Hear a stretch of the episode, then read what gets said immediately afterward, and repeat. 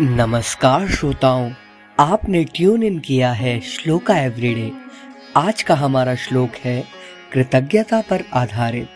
आप सब कृतज्ञ हों। आइए प्रारंभ करें आज का श्लोक।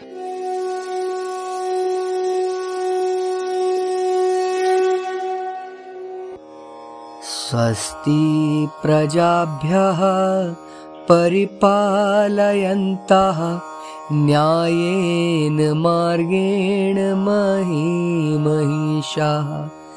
गोब्राह्मणेभ्यः शुभमस्तु नित्यं। लोकः समस्तः सुखिनो भवन्तु।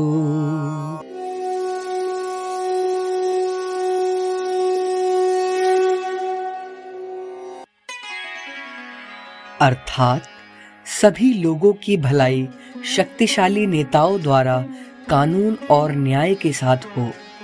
सभी दिव्यांगों और विद्वानों के साथ सफलता बनी रहे और सारा संसार सुखी रहे।